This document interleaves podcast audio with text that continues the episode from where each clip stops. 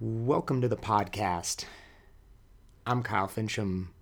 This is Behind the Movement, and you're listening to episode number 50, 5 0. The 50th episode of the, the Unplanned Accidental podcast. Um, yeah. Like, uh, like most things I feel like when I reflect on in my life, the things that, um, things that I look back on the most fondly uh, were products of accidents and surprises. So, uh, keeping with that theme, this podcast is one of my favorite things, and it is uh, a complete accident. Um, so, I'm excited that uh, for the 50th episode, my friend Tom Weksler, who was on the very first one before I knew it would be uh, an ongoing regular podcast. Um, he accepted my invitation to come back to be number 50. Um, so I'm really excited to share this with you. Um, and I don't want to spend too much time here in the beginning because we had a, a really uh, rich, long conversation. So I, I, just don't want to eat too up too much too too much time. So uh, we can get to get to that. Um, so I just got a couple of announcements. First, if you're in Boulder, Denver, somewhere in the in the area, or you're getting close to it, um, I teach infinite play every week at Block 1750. Um, that's at 10:30 a.m. on Thursdays. Uh, the block is an amazing special place. It's uh it's awesome to be kind of throwing a little bit of my spice into it. Um, so yeah, if you're into that, if you're in the area, you can go to block1750.com and you can uh, sign up for that class. Um, next weekend on May 9th, I'll be facilitating an infinite play event in Seattle. That's on Mother's Day, uh, that Sunday. Um, so bring everybody, bring your mom, and it's at 10 a.m. It's an outdoor event. If you want to sign up for that, you can go to movementbrooklyn.com and there's a uh, an events page there, and you can uh, follow the link. And then the following weekend, on Saturday, the 15th, um, I'll be facilitating an infinite play in the Bay Area. Um, that's San Francisco, Oakland, Berkeley. The uh, the park I'll be facilitating in is in Emeryville, um, which is uh, not far from the athletic playground, who is hosting the event. Um, so I'm really uh, grateful that uh, that they'll be hosting me, and I'm I'm I'm thrilled to uh, get out there and uh, connect with some of their people. Um, so yeah, that's at that's at 10 a.m. on that Saturday. If you want to sign up for it, you can go to tapgym.com. That's T A P G Y M dot com.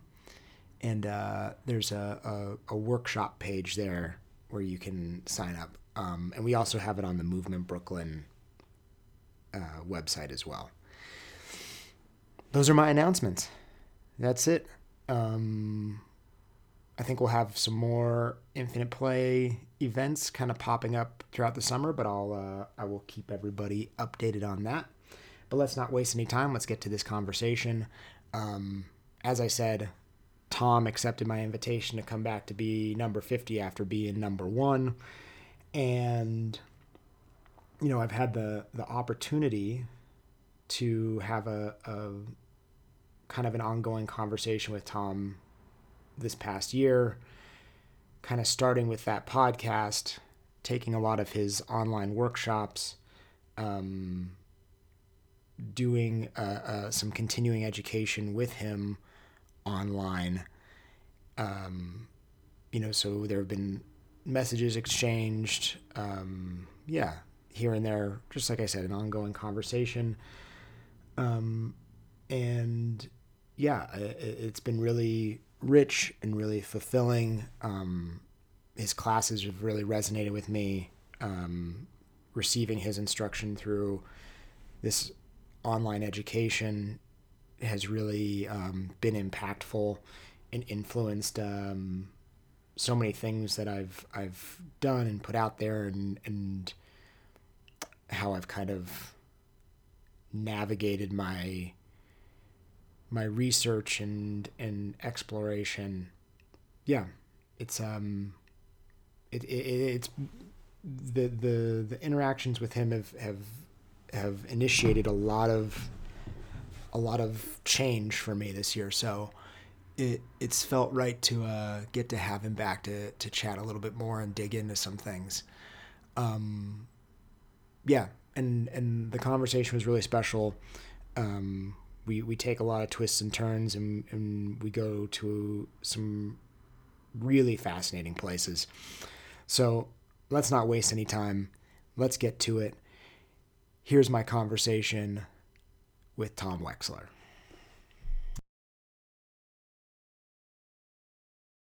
There was something when I started, eh, when I st- when I did the transition, even as a you know, was kind of a teenager from of capoeira and martial arts and acrobatics to dance. I was like kind of looking for. Um, I was like, okay, how uh, happy I will be if I will have a middle ground, if I will have a core that this is where I invest all of my time, but this takes care of all of my happiness and my expression.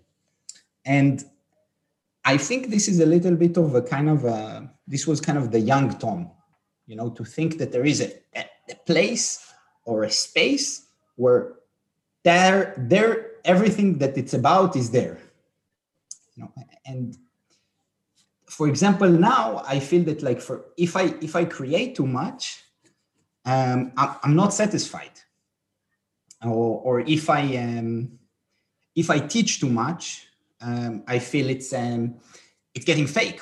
You know, it's getting uh, for me. I need to I need to go and try it. Uh, then, so each kind of type of and then of course that like you know I, I like dancing more than I like uh, choreographing. You know, I'm an improviser in my heart. So even though I create these dances, these pieces that are very precise and written in almost books to improvise is kind of like you know that's one of my biggest uh, joys you know so i need to perform because to feel the improvisation i cannot be outside i need to be inside you know um, so i think that the, the, the, the main thing is that i naturally feel that i cannot do only one of the things that i do i need the other things to balance me and to balance my uh, expression uh, then I did make compromises along the way. For example, um, I'm uh, I'm trying to have coherence. You know, the biggest compromise for me is the coherence. That things will have kind of like you know values and ideas that are you know are more fundamental and bridging between the things. So, for example, like you know, I'm I'm a you know I have a what I say I have a, a very a deep love to improvisation, and then I need that my teaching and my uh, um, uh, work as a choreographer or director will also represent this to a certain level. You know, I don't want these different expressions to be too far. I mean, I would naturally, like you know, if there if we would be in a perfect world, I would just like you know do the opposite fucking things all the time, you know. But in order to be able to communicate it and to make it accessible and to make it also to, to have the possibility to, to exchange on it like you know in the market with uh, with friends like you know with uh, the relationship that me, me and you developing it needs a little bit of a coherence you know because the coherence allows other people to relate to it so i compromise by making the things coherent but naturally i have many uh, many faces that uh, and many many uh, desires to express myself and they're kind of different from each other Mm-hmm. What are I mean? What are some of the ones that are like the undercover interests? You know, like what are the ones like what I, I'm curious, like what are the ones that kind of like are the compromises that are like you you you keep them with you, but they're not necessarily they haven't found their place on like the I don't know how to describe it, like the bookshelf, or maybe um uh Questlove's uh example of like uh, the curation.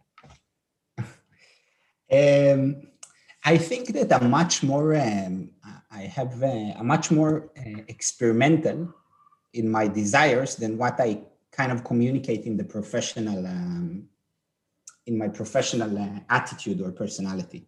Like um, I had all these like crazy ideas that some of them did uh, actualize to a certain level, but some of them they stayed in the notebooks. But you know, for example, to, to do a, a teaching situation that is totally non-hierarchical that like you know i come and as soon as i hold the space i totally give it up you know which is problematic because people you know people attend and, and you know pay money or come with their time to interact with me and then like you know to have this thing of like boom i totally step back um, then for example to do a creation that changes every day or every week which again I find my way around it, you know, especially because uh, Rose is also my partner. She's also very experimental in her, uh, her, her ways of working and thinking. So we sometimes experiment with this, but you know, you create something, you create a piece or a story, it needs to go somewhere, and you know, and it, it can be very kind of a very romantic to say, I don't know, I let go completely for where it going, it's going. Hmm. But you need to harass it because then again at the end of the day it doesn't need to come to a presentation you need to perform it you need to sell it all of these things. Um, but you know the idea of like you know okay we i had this idea that every week we have a different theme in the in the studio.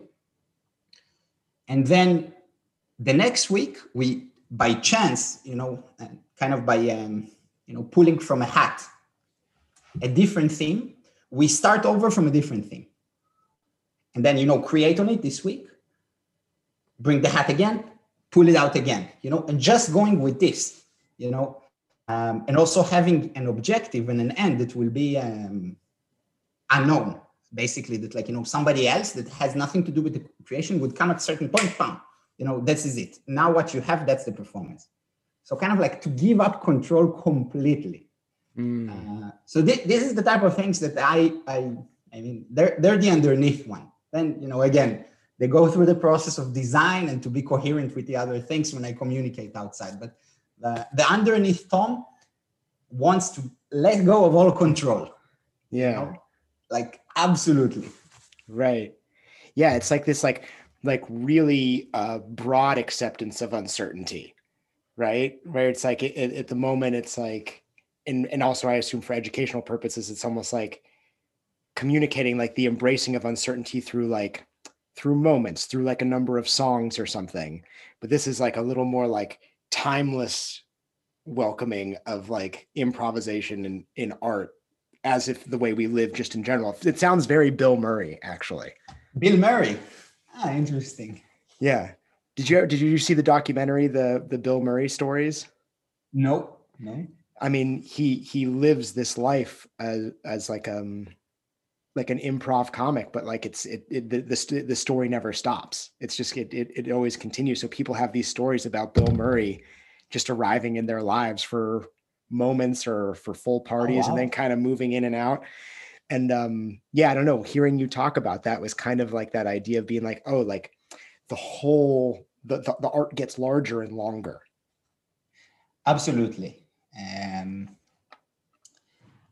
I think that again, it's just in the, the only the only issue is the issue of communication, you know, because it's um,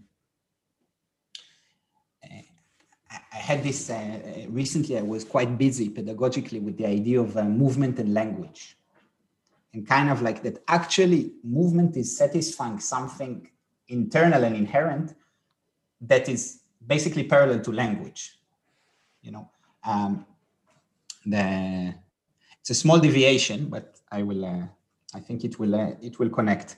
The, um, there was a, a, work by um, um, Noam Chomsky. You know Noam Chomsky. Noam mm-hmm. Chomsky, maybe in a, other accent.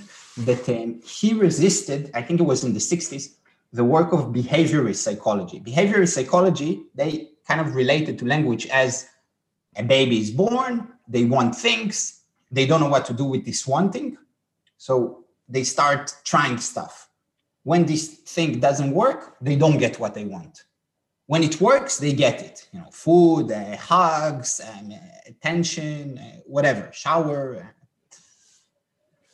And so it's basically based on them trying to express themselves until it works and they get satisfied. And then Chomsky said that this whole idea is it doesn't make any sense because if you see the speed and the creativity in which language develops, it doesn't make any sense that it's been developed only through trial and error. There must be something underneath that kind of drives this process and gives it like, you know, an independent speed, which means it's almost like we came to this world with an inherent potential for language, you know, which will be fulfilled this way or another, you know, more successful, but it will be more successfully or less successfully, but it will be fulfilled.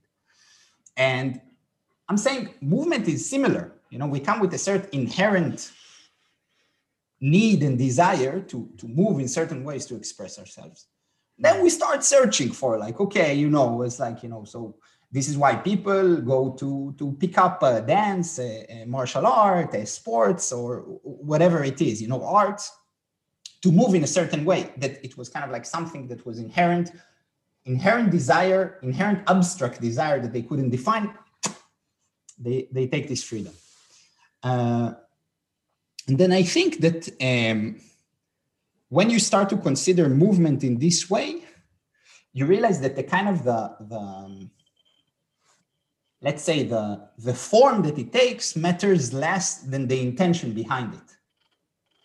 You know, so um, in that sense, for example, even even what we spoke about with improvisation, you know that I feel that I will find my way to improvise regardless of the, the, the form that will be there, you know, accessible for me. You know, it's more of an inherent need. Um, and then the limitations, the framing, putting in this box, opening the box, all of this is in order for me to communicate it because this inherent desire is abstract and your inherent desire is abstract. And we cannot communicate it unless we make a compromise. You know, so for example, you talk about somebody like Bill Murray, who already, um, I mean, I need to see the movie, mm-hmm. but like, you know, somebody that's already gets um, recognition and gets uh, support, social support to express his inherent desire to express themselves, you know, can take it more wild. You know what I'm right. saying? Right. Well, because he's received he's received the reward yes and and he's he has a tr- like you know the, the the people has have trust in him that like you know when he follows this desire it's rewarding also for the people around him mm-hmm. so I, I believe that this is kind of the, the, the path of an, of, of an artist to continue staying loyal to my inherent desire to move in certain way and express myself and also to learn how to communicate it so i will get trust in doing it from the people around me because I cannot do it alone. Yeah. It makes me think about this topic that I know you're going to be teaching on and you've posted about this kind of like this this talk of meditation and play, right? Because when you talk about being able to communicate it and and when we say communicate it means that we're speaking in a way that other people can uh, comprehend and speaking in in the broadest terms we get more and more people to understand what we're saying and and i feel like the way that we can potentially communicate to large masses is not necessarily speaking to like the ego or the self one but finding that way to communicate to like that inner self like the the intelligent self we're born with right mm-hmm. and when you when i when i when you mention meditation and play i was like i clearly see the difference between the two but the the the similarity is that we're we're looking for opportunities to kind of get out of our own way right? We're looking to like facilitate that like quieting of like this loud chattering ego and let the intelligent self be there in a really active way and the and the ego gets to be kind of like a quiet observer. But i think to myself like oh if we're if we can be in that place where the the intelligent self is is is doing a lot of the communicating um is that a way that we can facilitate that that broader communication i don't know if i said this clearly but I, that's that's kind of what i'm piecing together I, I, I, mean, it's very it's very interesting your um, your interpretation of it. Like, um, first of all, the idea of uh, I really like you say the intelligent self. Mm-hmm. You know, so it's almost like where it takes me is that the intelligent self is the um, is the is the, decon- the it's like the most deconstruction deconstructed version of the self that is still can still experience that is not just like you know a, a piece of a, a frozen uh, you know frozen person you know so like somebody that can experience and live but without you know the unnecessary would be the intelligent self. I never called it like this but it's it's, it's a nice uh, it's a nice way to phrase it. Um look it's it's i need to think about it. To be honest i don't know. Like you actually before me kind of even um, you know I'm, my own research about it and my teaching about it, but actually I never connected it to ability to communicate uh, broadly these two ideas. I mean, I need to a little bit to think about it in order to to to say what's the connection there. Um, maybe you can tell me more. What what? How do you feel that play and meditation connect to communicating to kind of groups or masses? Yeah, well, I think that, like I said, there's like this like an inherent like evolutionary intelligence we're born with. It's the way that like, you know, animals all speak different languages, but like their nervous systems are like communicating. Mm. Right. And, you know, yeah. there's always stories about people who speak two different languages, but like through their body language and through like their expressions on their faces, like they can start to like have a, a some other kind of dialogue. And yeah we've all gone through the same evolutionary process for the most part over millions of years. So there's like that thing, but I think, yeah. like I said, it's like we have a tendency to get in our own way, right? Because we have this ego that we think is like way smarter than that thing.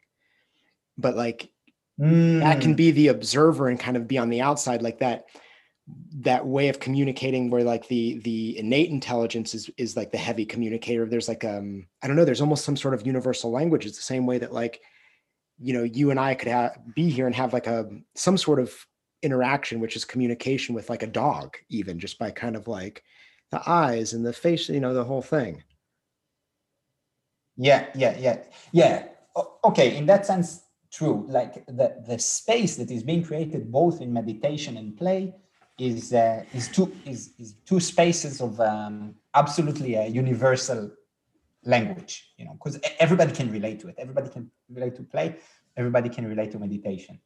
Um, i mean one thing that now in in the research that i'm proposing is um, i think is kind of interesting on that sense and it can even it can be a challenging articulation for you mm-hmm. is to to understand that meditation and play have differences. You know they overlap i believe and i think that like you know it's not it's not two buckets of knowledge. It's like a, it's a liquid you know there is in the middle places that it's the same but they also get very different. And this is something that for example i get uh, um, especially from uh, especially from hippies i'm also a hippie but hippies, hippies get angry with me that i say that there is a difference between meditation and playing eh, the difference is dualistic. It's only in your mind. And then my response is like, you're dualistic because you're differentiating between what's in my mind and what's outside. so like, let's not get personal here.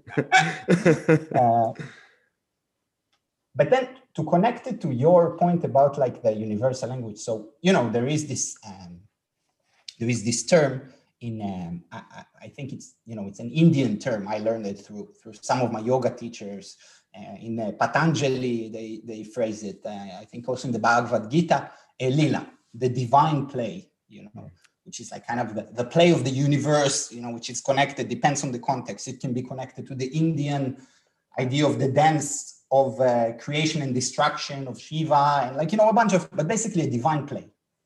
Um, and I think this is a wonderful idea because it's like kind of, you know, you can even connect it to postmodernism in philosophy. Everything is deconstructed but you know we pick it up we make balls or or rules or or challenges out of it so you we can play with them.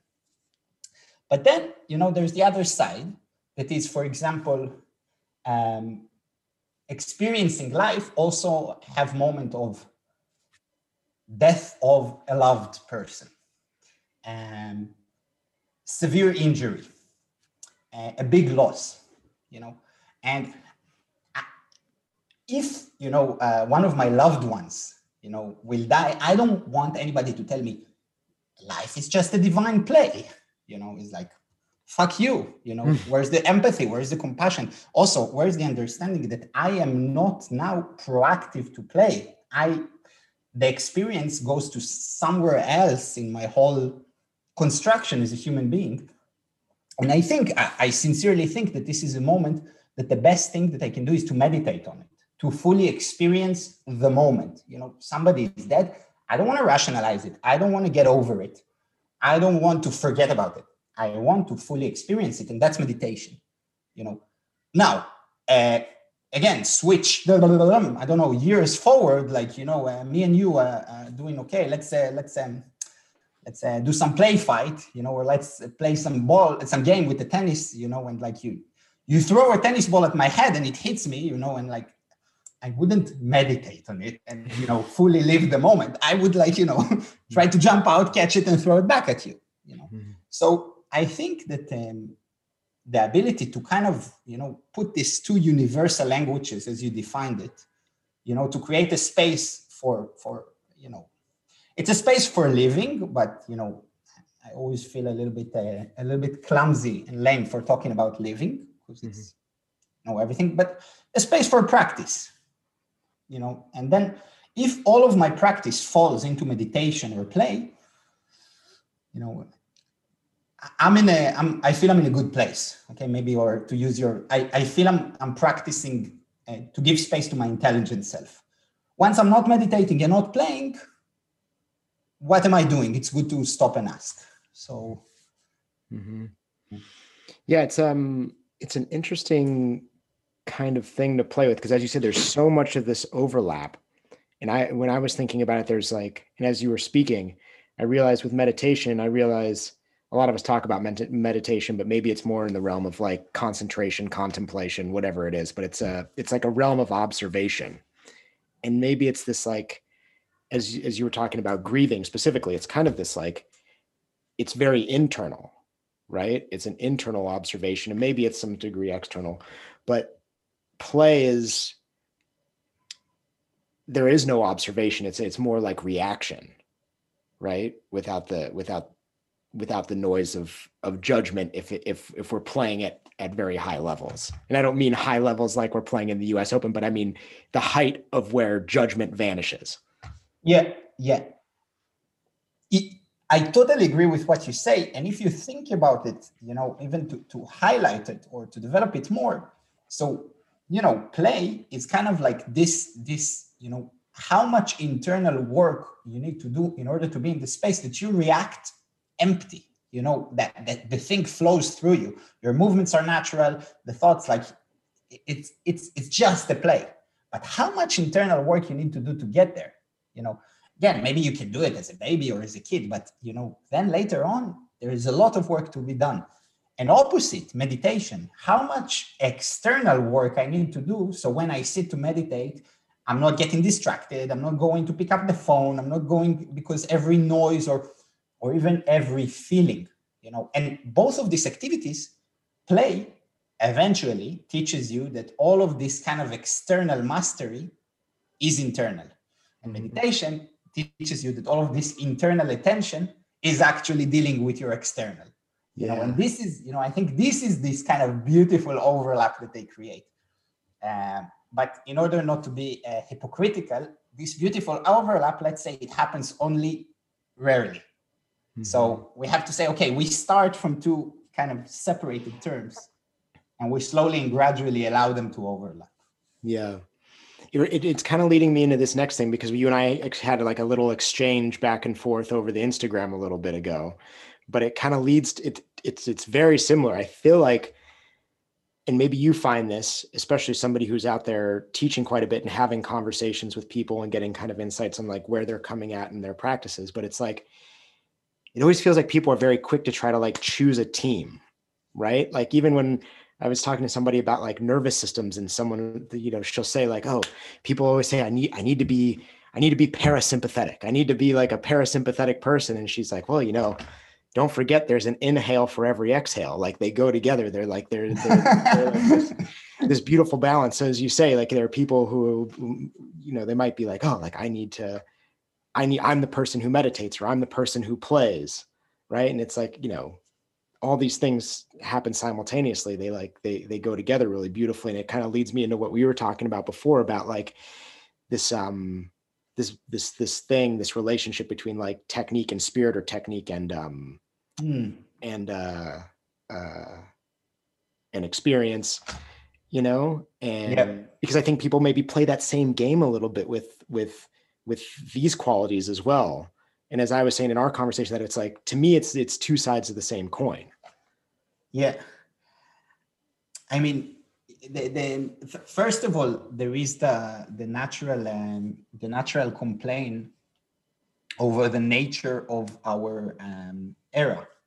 You know that like uh, it's like everything needs to be hashtagged, everything needs a logo for its application. You know, I meet people nowadays; they come to study with me, and you know, after two and a half workshops, they already have like you know a description of what they do, you know, their their philosophy towards a movement and the, and everything, of course, is through a website. You know, everything is being framed, and then what is being framed is to put yourself in a team.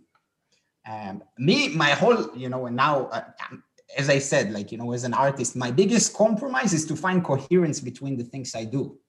You know, I, I'm trying to escape being put in, you know, I'm running for my life. somebody in a box you know um, that again of course and i'm not trying to to, to say that also because also this can become this thing of like you know ah here we are the group of the clever ones that's running away from definitions i'm just saying that we're living in problematic times that it's problematic to think about these things and that's the point. You're, we're not supposed like at least we're we're working with with movement with embodiment. The goal is not that we will find the right definition. The goal is that we will experience it. Experience it as much as possible, experience it repeatedly, you know, without the necessity of naming it, you know, going and playing, you know, meditating, observing. Again, this is becoming more and more difficult when we have less control over the situation. And it's not kind of a it's not kind of a stoic type of thing that like you know with with willpower it's the right thing to do. Is that because life throws this stuff at you. Again whether it's quick uh, tennis balls in the practice or whatever like you know hard ground when you want to do acrobatics or the death of a loved one the loss of, of something the failure you know um,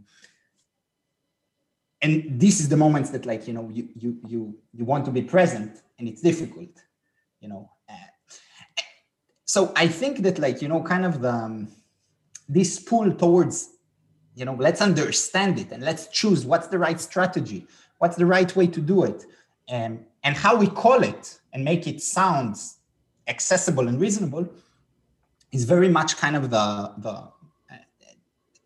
it's a little bit the sickness of our time. You know it's not even let's make it sound sound understandable. It's make it let's make uh, a visual uh, a visual representation of it even.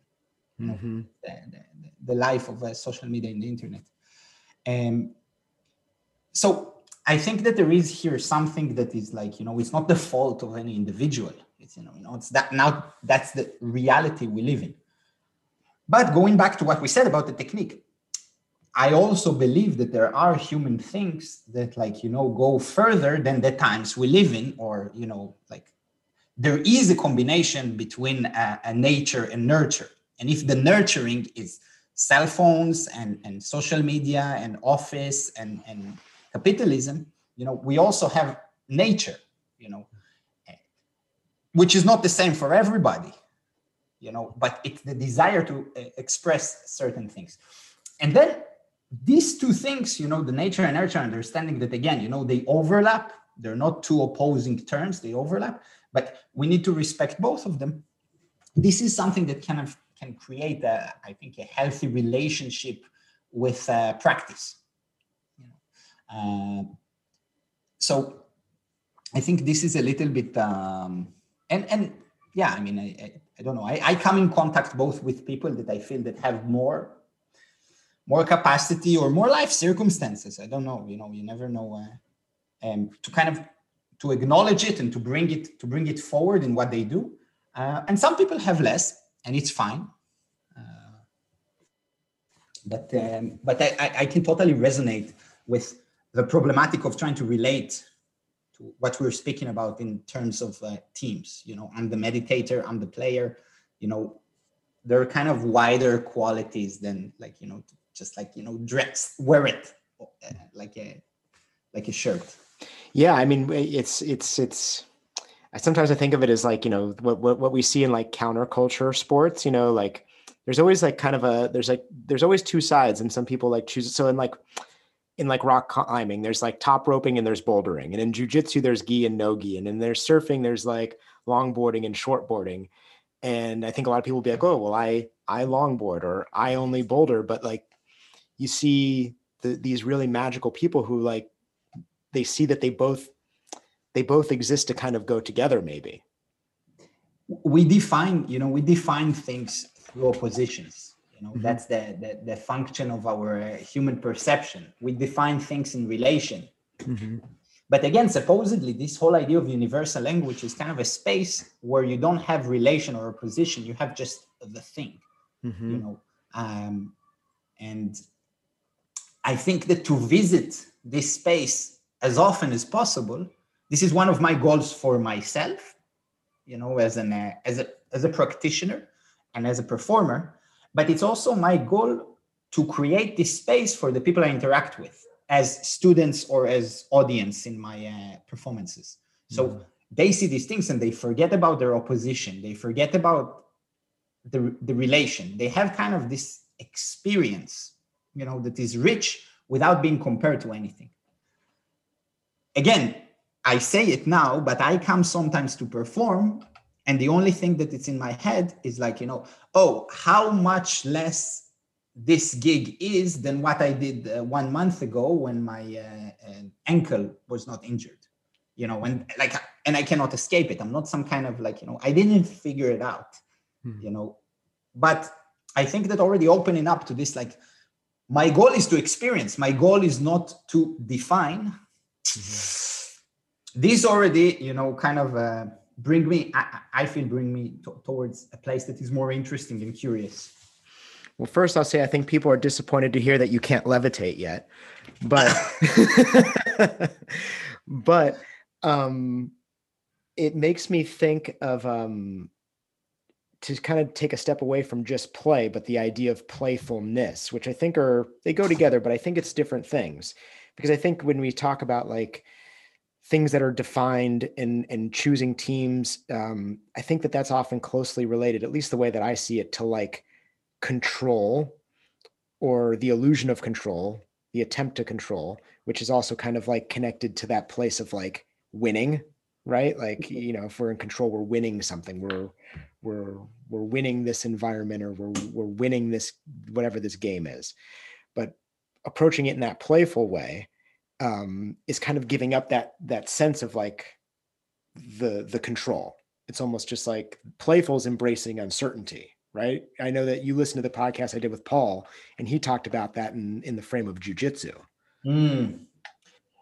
Uh, yeah, it's really interesting that you bring the playfulness. I think that if uh, you know if a play would be an experience, playfulness would be a mindset. Mm. And for example, like from my experience, and I think this it has also overlap with Paul, is that playfulness is also skill dependent. And here, this is where things get paradoxical, because you know many times um, people like you know that experience my way of working, you know, they hear all of these theories about letting go of control. They're like, dude, what what are you talking about? You drill like you know, like a fucking samurai you know it's like uh, i've witnessed you doing repetitions like you know and um, but what i feel is that i'm never doing it. I'm, I'm not the tough person. I'm not like going in my head like you know let's go let's go let's go. It's good for you. You will achieve the impossible. My my head is full of jokes you know, I'm like going with this stuff and I'm like, you know, hey, you know, it didn't turn out the way you thought it would. Okay, let's try it again. Ba, ba, ba, ba, bam. Eh, a little bit from this angle, from this angle, I feel something here, you know. But this playful approach, imagine to demand it from, you know, a beginner. You know, now I kind of describe kind of my internal dialogue when I work with, like, you know, for example, work on the floor, inventing some, like, you know, some new things on the floor. Then if I would like, you know, bring my father or somebody that has like, you know, that doesn't squat that often doesn't roll on hard floor that often, I would just be playful about it. Like, you know, the, it will be irresponsible a little bit because there is a certain skill that is kind of like, you know, I believe it needs to be like, you know, it gives you the possibilities to be playful with playful towards the skill, not towards the activity. The activity is the activity. You're playful towards the skill you know you try from here you try from there but you need to kind of have a sense of of proactiveness towards the activity and that's the skill mm-hmm. you, you understand a little bit like kind of my idea so if play is kind of the space playful is my approach towards my own skills mm-hmm. and also by the way my approach towards my skill development mm-hmm. you know um yeah it, it, it makes me so i i keep I find myself and I realize like this is just like my language that I have to like recommunicate to people. And I feel like I when I when I listen to you speak, one of my favorite things is that like you'll say kind of the same thing, but you'll say it in like 30 different ways to try to find like where it, it resonates with people. Uh-huh. And I found myself a lot saying like take risks, take risks. But some people here take risks and they say they think that I'm saying be dangerous like do mm. you know do something that's dangerous and i'm and then i had to start rephrasing it and say listen when i say take risks i'm saying don't get addicted to competence. Like be willing to surprise yourself you know? And sometimes when i hear you and that's relative to everybody you know? That could just mean like arching back a little bit. Exactly but the relativity is that's that's where the skill comes in. Mm. because like you know that i i did my first backflip when i was seven years old you know backflip is not a risk for me you know so i can be very playful towards the idea of backflip. Mm-hmm. and then again like you know i picked up many martial arts. Every time of entering a new type of martial arts i'm i cannot start by being playful. Like you know imagine like uh, you know here's like here like you know I grab my neck you know let's see what happened. Can you try it from this angle? Like you know that there's no you know there, there's no ground to be playful on top of you know and the ground is the skill that's the concrete thing that so for example when you tell people take if you will tell me in class take risk you know it's almost like i can i can fake it mm-hmm. you know? and if you tell people take honest risk sometimes also here it can be the, the relativity can be insane you know physical emotional spiritual you know psychological all of this and people stand in different places not everybody are in a place that they're you know that they can or they're willing to take risk and i think that this is something that i always try to respect for example and this is why i switch up you know because if i tell somebody to take risk and then all of a sudden take it to a psychological run but i see that they're in a bad place i'm like uh, you know okay shift the weight more towards the toes you know so mm-hmm. i'm like mm-hmm. okay take a risk by leaning forward you mm-hmm. know but i'm taking out the risk out of the equation mm-hmm. again which loops us back to the skill like you know that gives us the ground that we can take all of this relativity and actualize it. So then you you do you believe then that skill is kind of like this like central kind of pillar that that we kind of like move around? It's it's it's um you know again it's it's difficult for me to to kind of you know, to extract it in some, to something that we move around.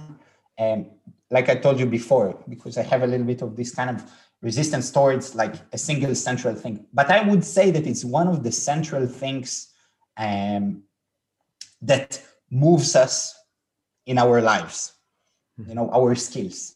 And it's the thing that, in my opinion, this is why it's worth investment. And it's the life is full of uncontrolled circumstances all the time.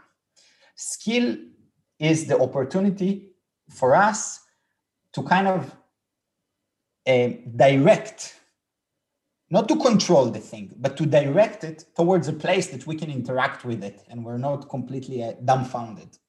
Mm-hmm. Um, but for example, like, you know, also my uh, appreciation of skills um, is like is something that um, is a con- is in constant uh, dialogue. Um, I, um, uh, my friend uh, Almog Loven, that uh, you will uh, interview in one of the future episodes, which is a is a wonderful uh, mover and I think also a very interested thinker and pedagogue in the context of movement. He will. I, cannot sp- speak on his behalf. But one of my closest friends, and like you know, we, we have a lot of, of dialogues about these things, and I don't think that he uh, considers uh, a skill as a human core.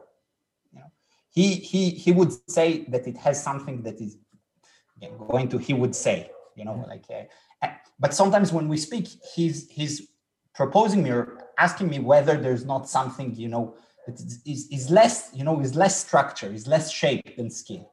You know, so I, I, I think that to extract to skill, at least as people who work with movement, it gives us kind of a good core on what to communicate on mm-hmm. within all of these unknown things, within creating space for meditation, space for play.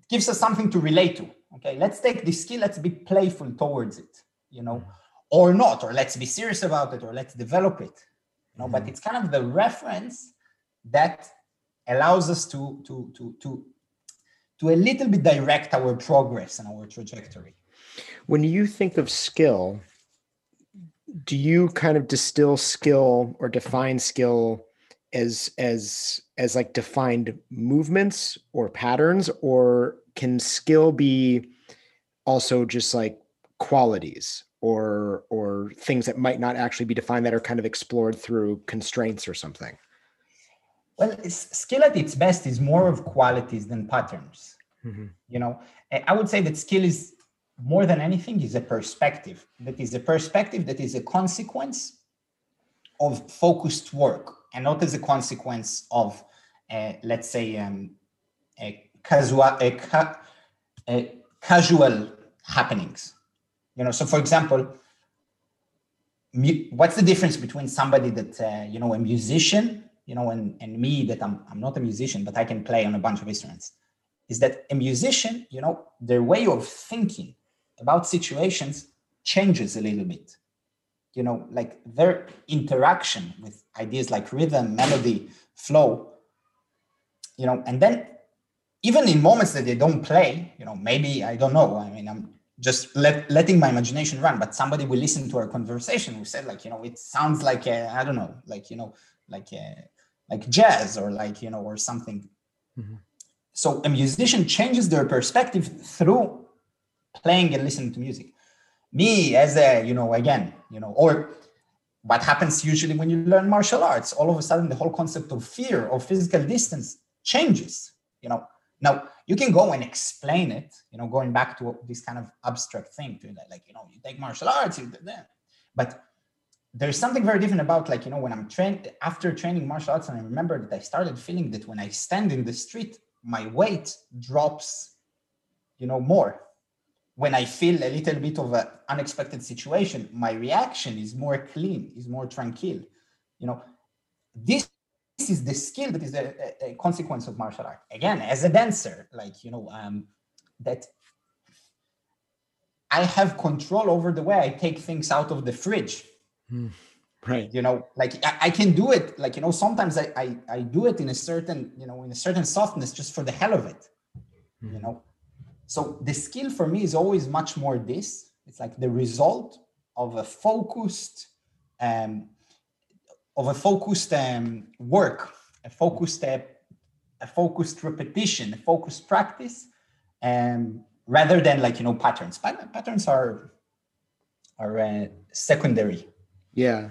Well, I only want I wanted to make sure I clarify just because I I was curious what you thought, but also like sometimes it can be someone can hear skill and think technique, and I didn't mm-hmm. know because I I thought you you meant what you ended up saying um, yeah. which is really helpful to clarify because sometimes again it's like you know there's there's that deep hole of like doing some moves instead of doing movement yeah Well, te- technique technique is very simple. Technique is the chosen uh, uh, is the chosen strategy to go from A to B. Mm-hmm. You know, that's the technique. Mm-hmm.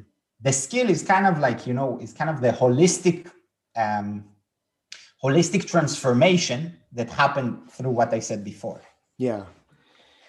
Tell me about staying with skill and as somebody who's i know you, you you're exploring other arts um, sculpting and painting and things and just in our interactions because i've been doing the the um, online practice with you mm-hmm. and you pointed something out in in watching some of my improvisation and, and asked how it might have related to like my my stand up and now hearing you reflect on skill a little bit it makes me wonder like do you do you notice it or do you notice it also in other people where there's like potentially this like uh transfer of skills between like different arts or different environments where it's like skills that you acquire for instance in martial arts all of a sudden you see it kind of arising in in these other places and to give people a little bit of background you mentioned watching some of my improvisations asking like whether there was some sort of connection between the rhythm and flow and what my stand-up comedy might have been like mm. Um, yeah, I mean, I'm not exactly sure what is the question. I'm curious if it's something... basically I agree to everything you said. Oh, I, oh okay.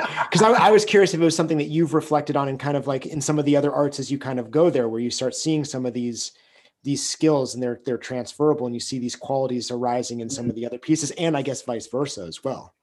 Yeah, I think that like you know, um, usually when you enter kind of an art form or a, a discipline, it can be very uh, overwhelming the different priorities that are there you know and i think this is kind of when you adapt yourself to priorities that you didn't even think about that they exist before this is kind of how skill is being created so for example like you know when i uh, picked up sculpting a little over a year ago i was um, i was shocked by the amount of attention that is being given to volumes volumes of material.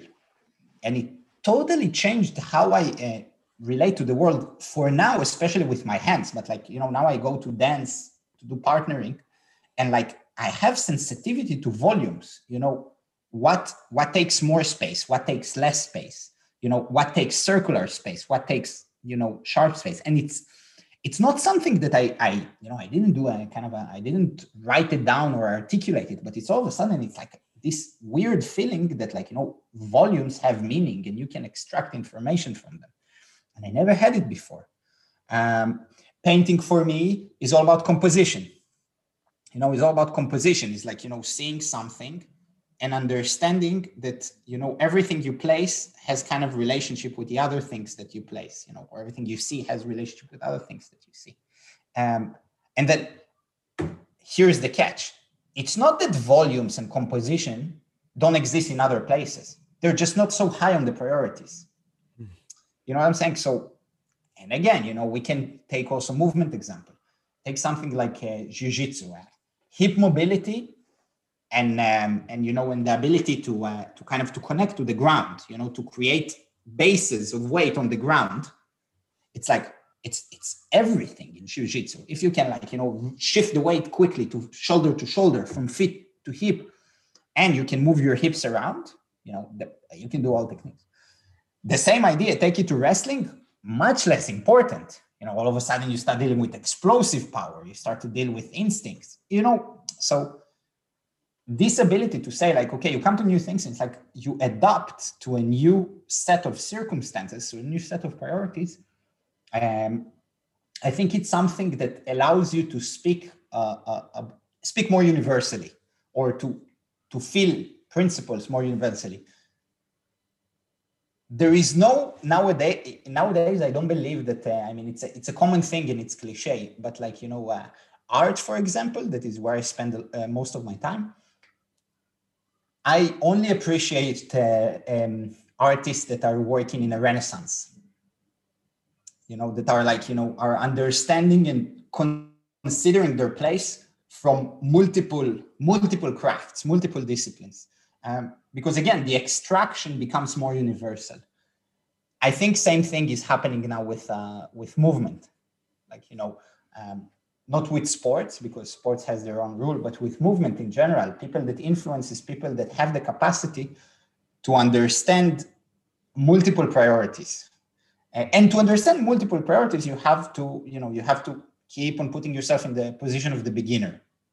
Mm-hmm. Uh, so, for example, you know what I saw. If back to your question, what I saw in your improv is that because we've been working together for a while on like you know improvisations and then all of a sudden because you put yourself as a beginner at the beginning because it was like okay you know i don't know how to dance and i'm like i'm taking it slowly but then in this improvisation that is of course it's a result of a lot of work we did together all of a sudden i didn't see kyle the beginner i saw the priorities that you i speculate that you had when you were a stand-up comedy performer kind of revealing themselves in a totally different discipline. You know? So this thing this process of um, adapting to new priorities but then little by little when you know them really really well you bring other priorities into it that's the kind of this renaissance thing you know? The cliche uh, quote of uh, picasso like you know when you learn the rules uh, uh like uh, i don't know like a craftsman or professional then you can break them like an artist you know? Mm. so um, yeah so i think this multiple multiple approaches this is kind of uh, gives a little bit of light on it.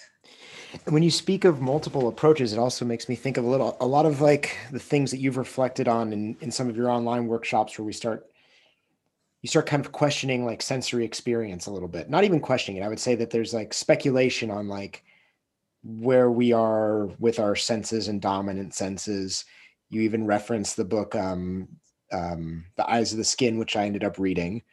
And um, so when we talk about kind of like exploring a lot of different spaces, whether it's artistically or in sport or something, it's not just that the physical experience and all these like things that we can look at and, and talk about, whether it, even if it's skills of like distance or, or, or timing, then there's like we get even more nuanced, right? When we start talking about different sensory experiences where something is more auditory than visual and how that starts to to change our our our relationship to to movement and our ability to communicate, right?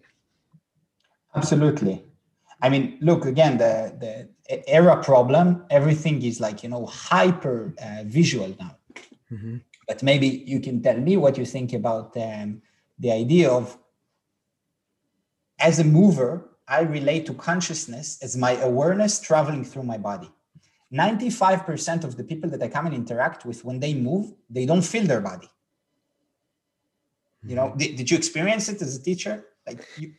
Yeah, yeah. I mean, I, I, I realize that it's it's almost as if um everything is they want and it's it's totally subconscious but it's it's almost like everything is is is desired to be at a distance and i and i'm realizing more and more it's because that potentially it's this hyper visual sense that is this like distant sense right it's not exactly. it's not it's not an intimate sense when i think of like the most intimate things like jujitsu my eyes mean very little intimate like these intimate things that we do the eyes play almost a very very small role.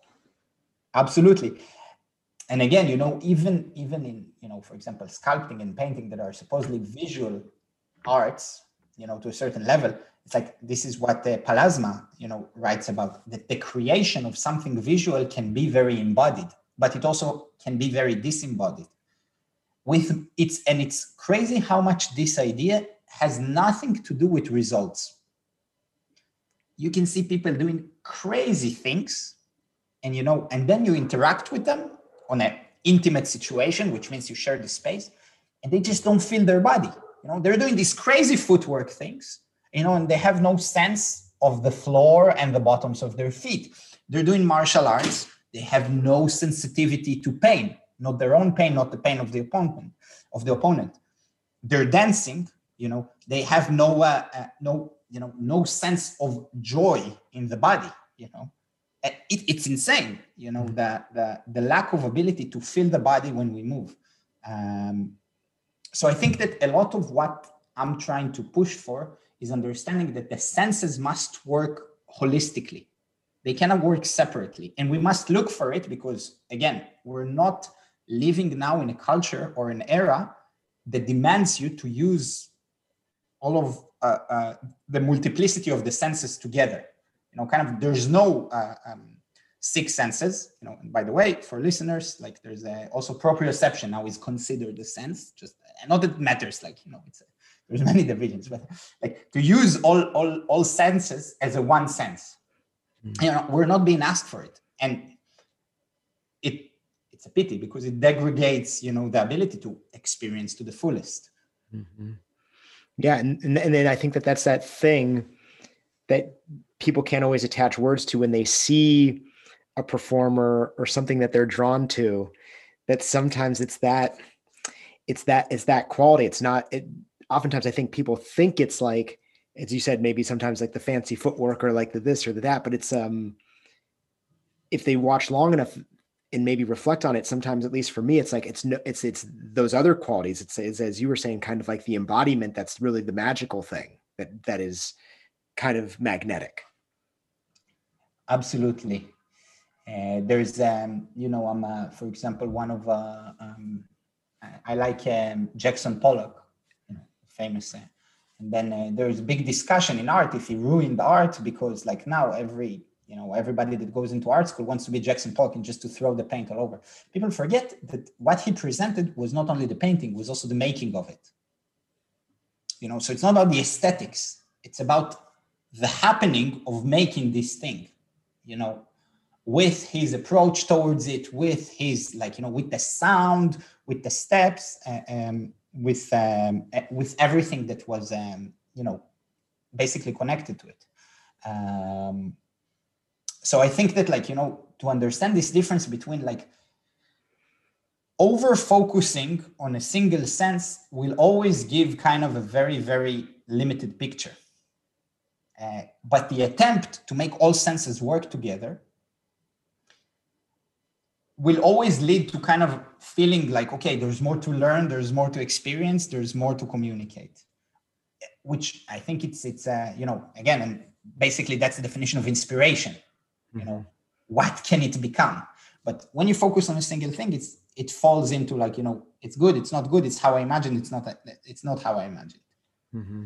but and going back to the improvisation like you know kind of like all of a sudden seeing you, I started to hear something when I saw it. So I was like, boom, you know, I'm from from seeing you moving through a screen, I hear something that is not in the video. Okay, we're on to something here. You know, the multisensory experience start to expand. Mm-hmm. How far it can go, you know, again, inspiration. That's like, you know, mm-hmm. the opening question that multisensory experience can bring us. Yeah, when I, appreciate that when that you challenge it in in interesting ways, like in your online workshops, with you, you know, again, like the book, the the the book that you recommended that I read, it was it was just to give people background. It's the idea that like we used to be, we used to have a highly like the auditory sense was like number one, and visual was number three, and our touch was number two, and in in recent history, very recent, that visual moved to number one and touch stayed number two, but auditory moved down to number three. And, you know, not really saying exactly what that means, but that it's like inevitably there will be consequences to that. Because mm-hmm. if we evolved a certain way, you know, what does that mean?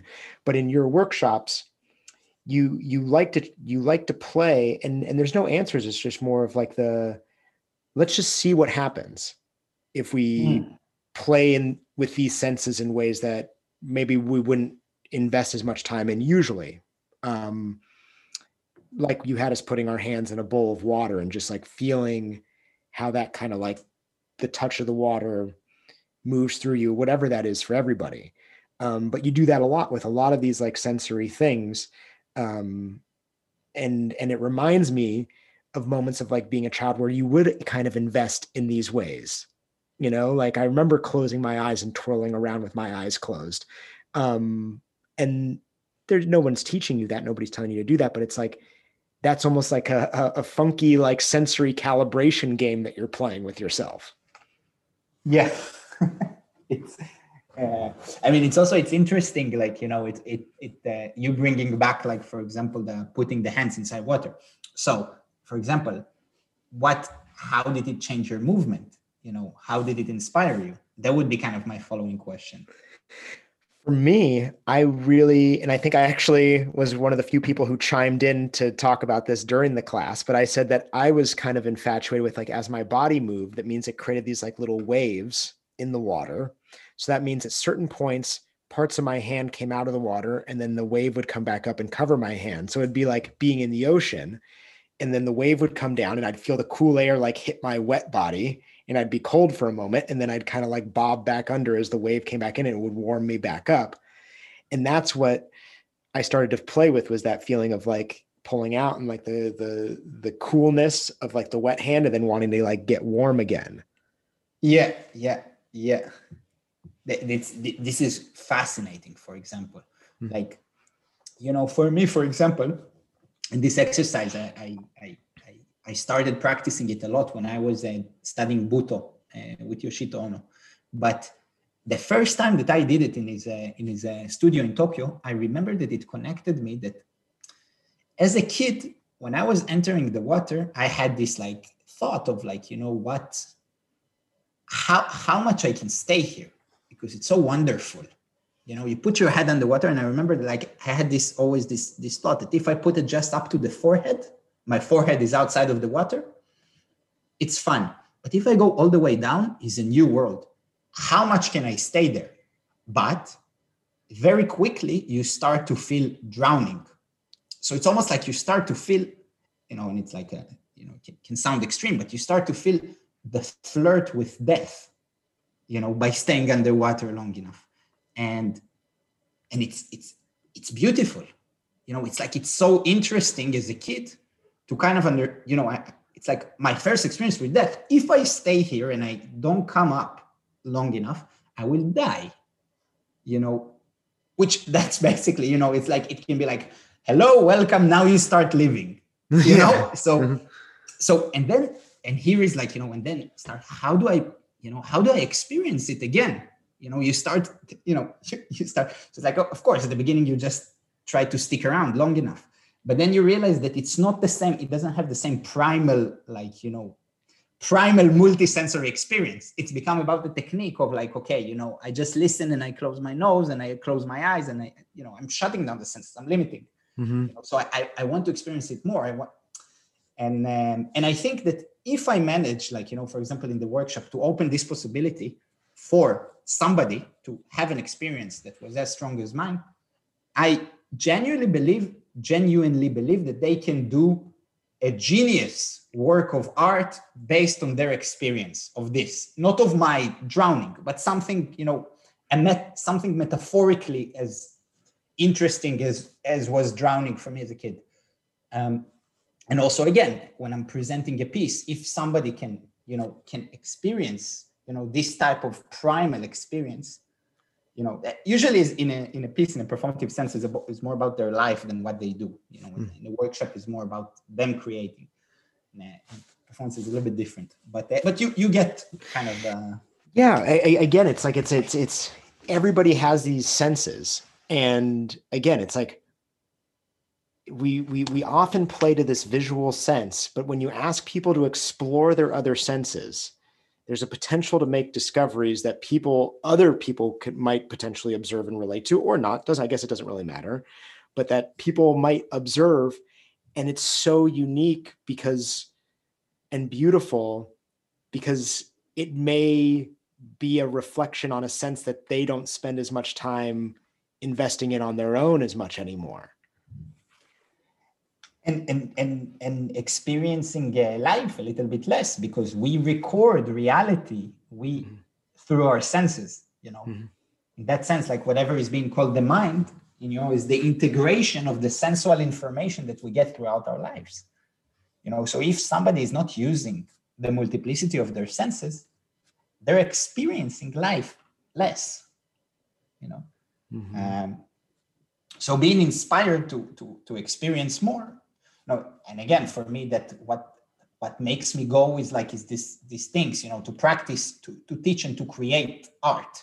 You know it makes me it inspires me to experience more and more with my senses you know to be more attentive to where they are closed and when i want to open them up.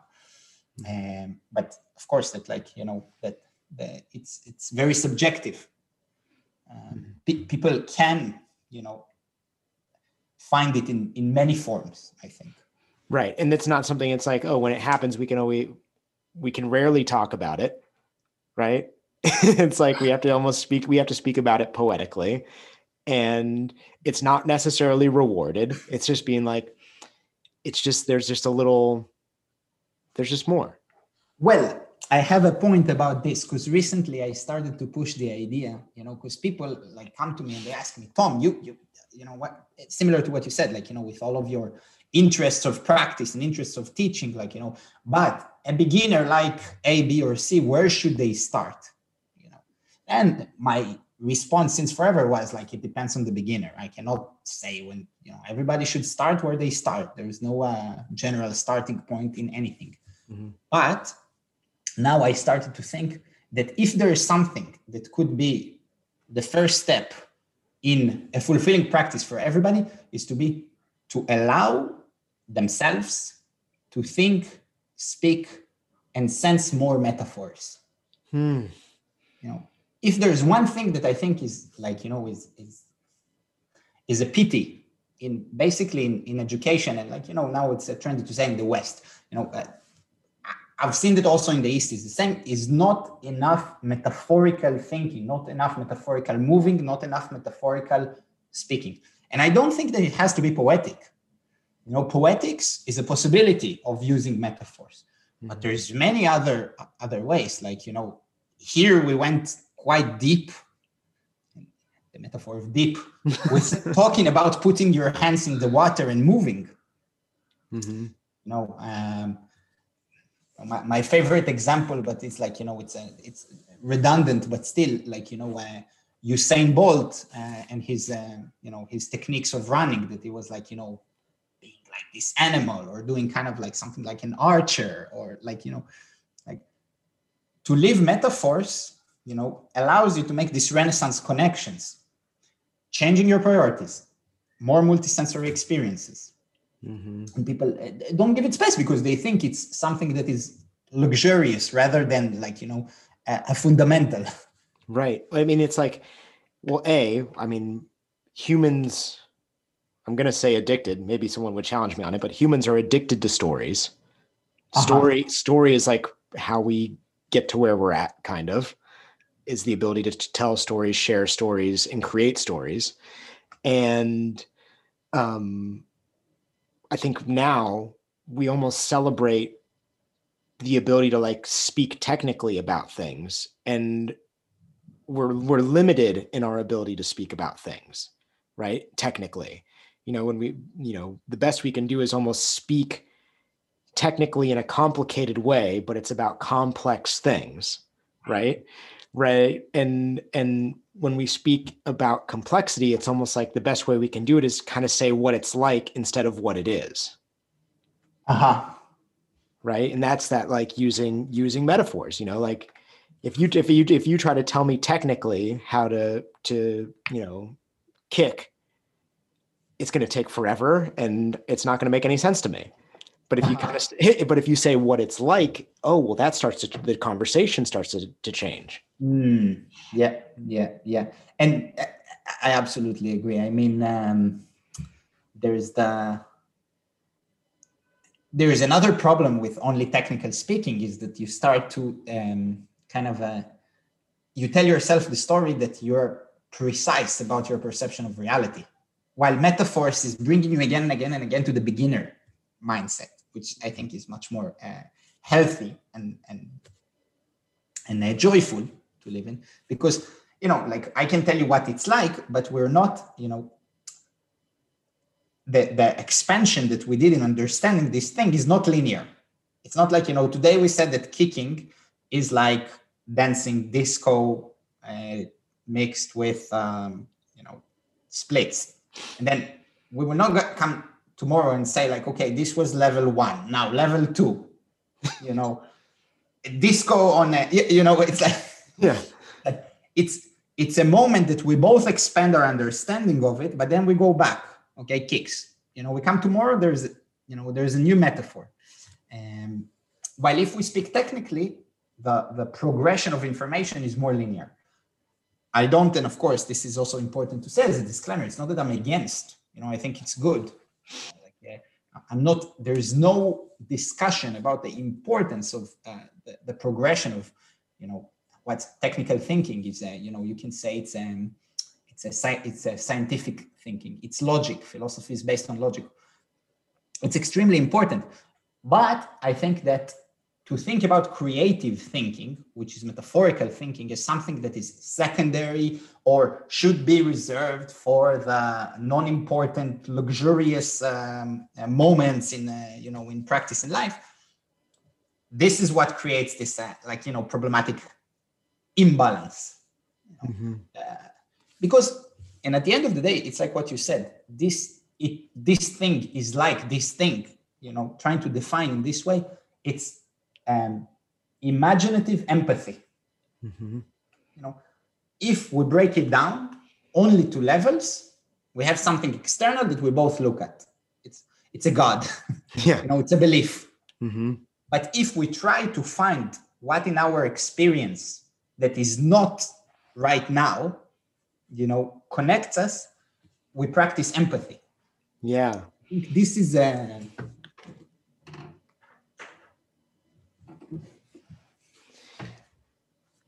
yeah that's i was just thinking that as you were saying is like there's um i think i spoke with with tomislav english and and he was kind of talking about this this this this problem that he was witnessing kind of between like practitioners and like academia right? There's like this distance in between and that there needs to be a little more of this like collaborative gap that's crossed. Mm. and and i was saying i think well sometimes i think that like the you know the academia is speaking at this level that is not as is readily available to the practitioners and then the practitioners are doing something else that makes it a little harder. But that bridging that you said that empathy is metaphor right? That ability to like cross and, and not and, and allow specializations or layers of specializations that's the common language. Well it i think it also it can invite for for alternative exchanges. Mm-hmm. which is also like you know again i think um, because it creates empathy you know it also creates a, pos- a more possibilities of give and take. Mm. you know and again it's it's inevitable not to go not to go here into the economics of the whole thing. You know you go up in the tower of academy or you go up in the tower of developing your business you know you're more and more closing yourself in this is how we do things and that's the price and the price increases.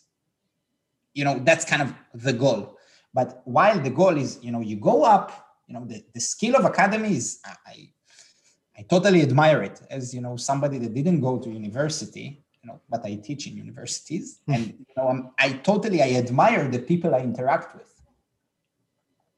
But I think that, like, you know, if you take what they work on and you challenge them to bring it into meta- metaphors that will help people who are not part of this game, to um, understand it or at least to relate to it, not to understand it, to relate to it, you can create very, very interesting exchanges. Same story with art, by the way. Like, you know, that's, you know, art that is not metaphorical is just fancy. You know, it's like, mm-hmm. okay, you know, it's fancy. Art that is art that is metaphorical, that is ambiguous enough you know people can relate to it from from a, a multiplicity of, uh, of, of, ways of life. Um, there's empathy there's exchange.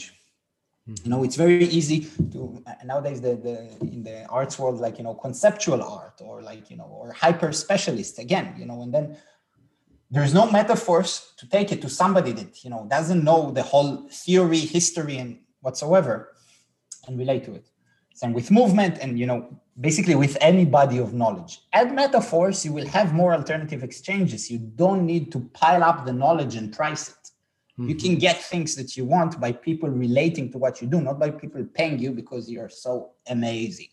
Mm-hmm. Uh, does it make sense what I'm saying? It does. It does. I mean, and I mean, ultimately, it challenges the status quo, right? Because it, you know, it, and, and I and I dig that. I appreciate that. But it, I I I would like to see people be able to have these exchanges, and I'd like to be able to see the bridging of these gaps. But again, it it it, it challenges some of these like hierarchies that want to keep like kind of like moving up the chain. I think. Well, I mean, if we don't challenge the status quo, you know, what, what are we doing as a society? You know, exactly. Like, in a way, like every. I believe that anybody that's like you know that's over defending the status quo has too much to lose. The, um, the, the there's a no, I mean it's seriously, and it's too much to lose. Then how did he get? How did he get there? Mm-hmm. Uh, there's a wonderful work that is uh, is totally unrelated to movement, but it's very related to this by American philosopher um, John Rawls. Okay. That he coined the term the veil of ignorance and he says that you can judge any social uh, system or circumstance by taking people and ask them if they would bet their position within this structure. Usually, you know, in many, you know, kind of like uh, modern day societies, you have, you know, the people, you will have little people who would never bet their position and many people who would happily bet their position. Then you have societies that are considered like, you know, general standards a little bit more, you know, like more progressive. You said, you know, some of the Scandinavian countries and that it's more likely that even like, you know, let's say a very successful or somebody that is positioned like in a good place wouldn't mind to bet his place because if you know basically he would have to replace even with somebody low it's not that terrible mm-hmm. you know so, and the veil of ignorance, sorry, is also saying that, like, you know, aside from the numbers and the, the technical details here, it usually means that societies that people wouldn't give up their position are societies that people have more difficulty to imagine what it is not to be in the position. Hmm. So they're kind of covered by their own ignorance. They cannot imagine, you know, somebody rich that cannot imagine what it is to be poor. Somebody that's like, you know, um, have a house and cannot imagine what it is to be homeless. Somebody that um, you know, and even you know, somebody that can move freely and cannot imagine what it is never having the possibility not to develop these skills, being handicapped, so on and so on. Mm-hmm. So, um, I mean, like I think that to pushing John Rawls is always good to a little bit increase that the moral standard of the conversation. So I, yeah, but but I also that like in that sense like you know i think that it's very important that some of the work will challenge the status quo. For me as an artist as a pedagogue you know it's always there somewhere in the list. Mm. right because the, the the work that you do eh, i always come back to something uh, that marlo told me where she said that you know the she'd like to see like uh, the way we practice and the way we teach reflect the changes we'd like to see in the world um, which I always thought was mm-hmm. really mm-hmm. kind of like beautiful. And I feel like that's a bit of what you're talking about, how it's like you you have these values and and broader perspectives that um, influence the way you teach as well, where it's not just limited to like movement and art and creativity and these things. It's also like it's speaking to something larger that that is a, a value system or a belief system for you and not, not so long ago somebody somebody that, that uh, follows me for a long time on the internet. I mean it's a person it never studied with me in person but like you know years of, of virtual interaction. And, you know in one of my uh, little uh, articles like you know uh, i don't even remember what it was but it was something connected to practice. And i think he said that for him practice was always the place where um, to quote it was something like um, it's where the business of politics and um, uh, politics and, uh, and uh, morals and values um, can be left out and it can be just practice. Then my response was like you know um, the fact that you ignore these aspects of your perception doesn't mean that they're really staying out. You know so it's like um, again it's same story with the senses like you know funny enough. You know we can ignore the other senses you know but you know we ignore them. It's not that they're not there you know and consequence of ignorance is our um, probably the riskiest uh, consequences. Because uh, you know you, the, you do you, you basically you're killing you know you're shifting your awareness in order to uh, to kind of escape rather than you know to take it in and, and try to meditate on it or to play with it. Right right. And and really and and and, and own the position you know like really and, and and realize that it's um even if we're just i always say like i was working with some people and i was saying it's like hey let's just never forget that we're at the end of the day we're just playing. We're all just playing with each other. And yeah. that's and that's beautiful you know like let's let's not forget that. But it's also like owning that like presenting to people and putting things out there and, and teaching or whatever even if it seems like it's just a small group among billions of people this is a very like there's a lot of responsibility there you know? So if you and i are people who believe in in being playful but then we have a practice where we're like whatever. It's it's only serious or or you know it, it, transcends playing with deadly seriousness. It's serious and it's militant and it's all these things. Well it's like well well what well what are we doing? You know this is our small small large group that's going to go out there and and take some piece of this in their nervous system and and and enter the world. Absolutely. And you know when the other side of it is that um, you know let's not forget that we never know the the you know the impact of our communication. You can work with a tiny group and it, it will create a huge impact. Mm-hmm. um, and many times to be kind of the person that changes the life of you know a village or a small town you know is huge. And you can be somebody that's like you know uh, uh, universal and and and you know and have very little like you know uh, impact on people's lives ex- except for you know that they know you. So it's like the potential of the potential is never you know should never be underestimated. That's what i'm saying. The potential contribution should never be underestimated. You know presenting working communicating with a single person can create huge impact you know on on life. Mm-hmm. um, you know on bo- and, and as you said it goes both ways you know it can be like you know to bring people down or to lift people up. And it can be like you know to um, what it means to be like you know to speak about play and then like you know uh, to be like you know very very stiff and very hierarchical and very like you know dogmatic but also like you know to speak about play and actually bring to people's life another perspective that helps them to to to to to deal with their own stuff you know and to go forward and you know on both ways there is a responsibility there. And, right and, and in that way presenting or or teaching or facilitating or whatever the word is um it's an artistic act in that way right? It's like that that is like the same as an artist who's trying to create something that has some sort of effect and and it's going to be different for everybody but in in that way doing a weekend workshop with you or or, or, or a two hour facilitation or whatever that's an artistic creation that lives and is dynamic with that group and has that same potential. Totally totally.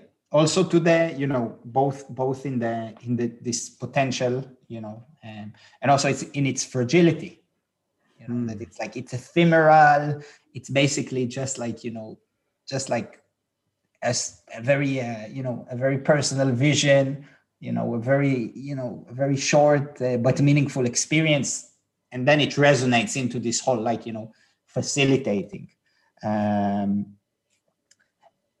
look pedagogy is like is, is such a is such an interesting world. Like you know it's like again as i said before because i believe in skills you know this this idea of like you know is it even possible to um, to accommodate people's life journey of adding skills and like you know and and working on their skills and this is where it always starts. Is it even possible?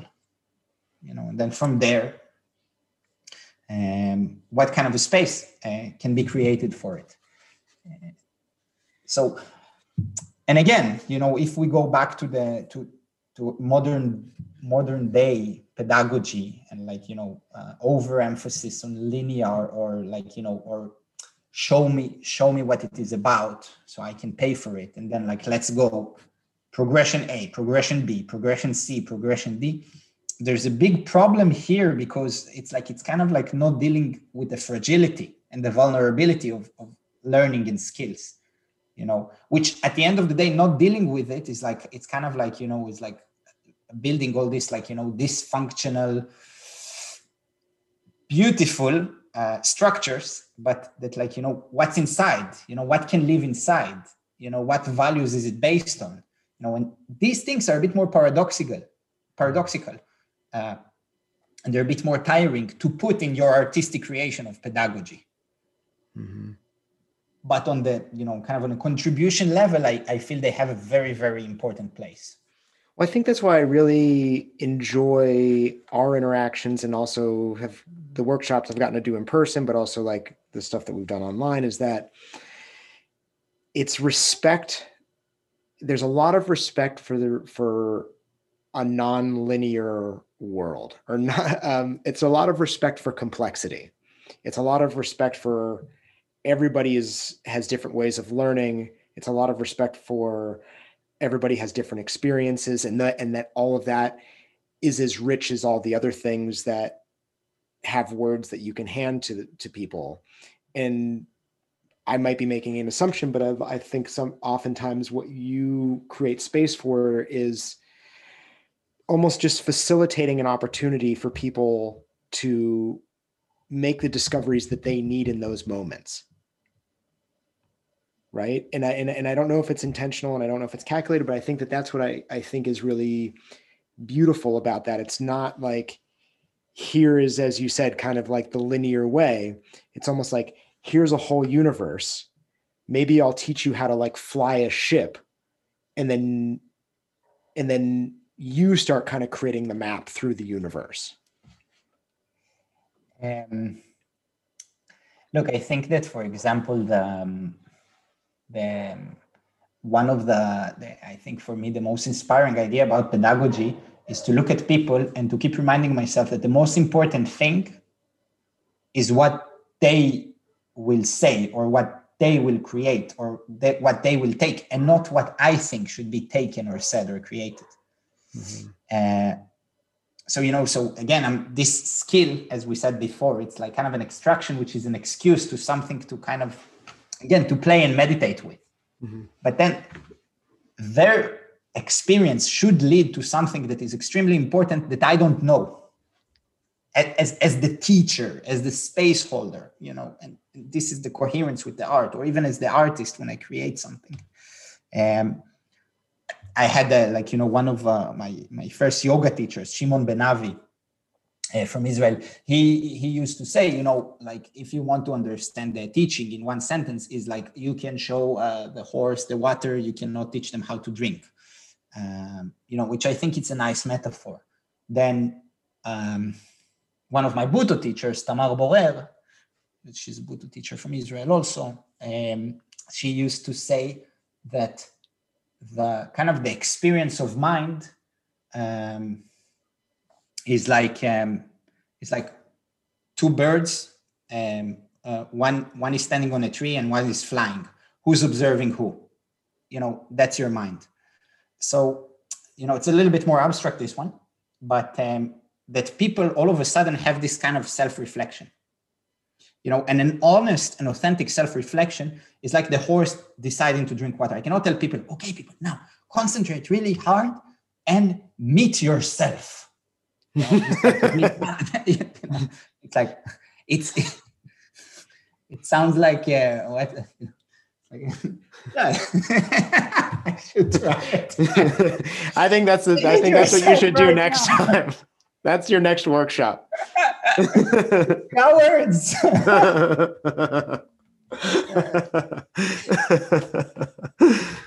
but jokes aside, like you know, you want to give something that is an excuse for people to extract something extremely important for them you know mm-hmm. how to do it you know this is kind of the this is kind of the excitement of, of, of uh, creating mm-hmm. well and that's why i said that you I, I mean I, when i watch you teach you approach it very much and sometimes the word teaching may not even be the right word I, I, I keep kind of falling into that word facilitating or something but um, i think sometimes people teach and they want to be able to go home and look at themselves in the mirror and kind of like flex and be like oh look how good i did you know every person left that workshop being able to do a macaco or something um, yeah. which is more like more of a reflection of them and I think you have this willingness to be like, I, I, I am going to give you some tools and, and now you, you're going to, you're to learn how to fish and you get to go out and do some fishing. And I, and I'm not going to tell you what fish you have to catch. I'm not going to tell you what stream you have to fish in, but like, I'm going to, I'm going to, I'm going to teach you how to fish a little bit. And then you get to go out and like do that a little bit more. And that means some people leave and they can do macacos and, but everyone leaves with like a different way of kind of of interacting with different environments and and and that's really magical and also it takes a lot of confidence i think on the part of a teacher to be like that that i can be proud of it doesn't have to always be something that has like words that people walk out the door with well, um, there is something maybe, in, and I would actually like to hear your experience of accommodating after I add this uh, little spice here, because you recently started teaching a class that is called Infinite Play. Yeah. And maybe it's uh, it's somehow connected. Uh, there is something about rather than uh, uh, I think to serve and to surprise. You know, this is the two verbs that I think about uh, in the context of uh, of creating a space. And it's true that like you know it's not again this is a very a very similar thing between my teaching and my uh, creation as a choreographer. There's there's things i like and there's my skills. These two are excuses for forms. But the real work is to serve them and to make people and to surprise. Because the surprise is like the moment that like you know you're being caught off guard. And then without me shouting at you meet yourself you can be like you know all of a sudden these two birds. That one is like flying and the other one is observing it. Or the moment that you see the water and you said to go like, like the horse.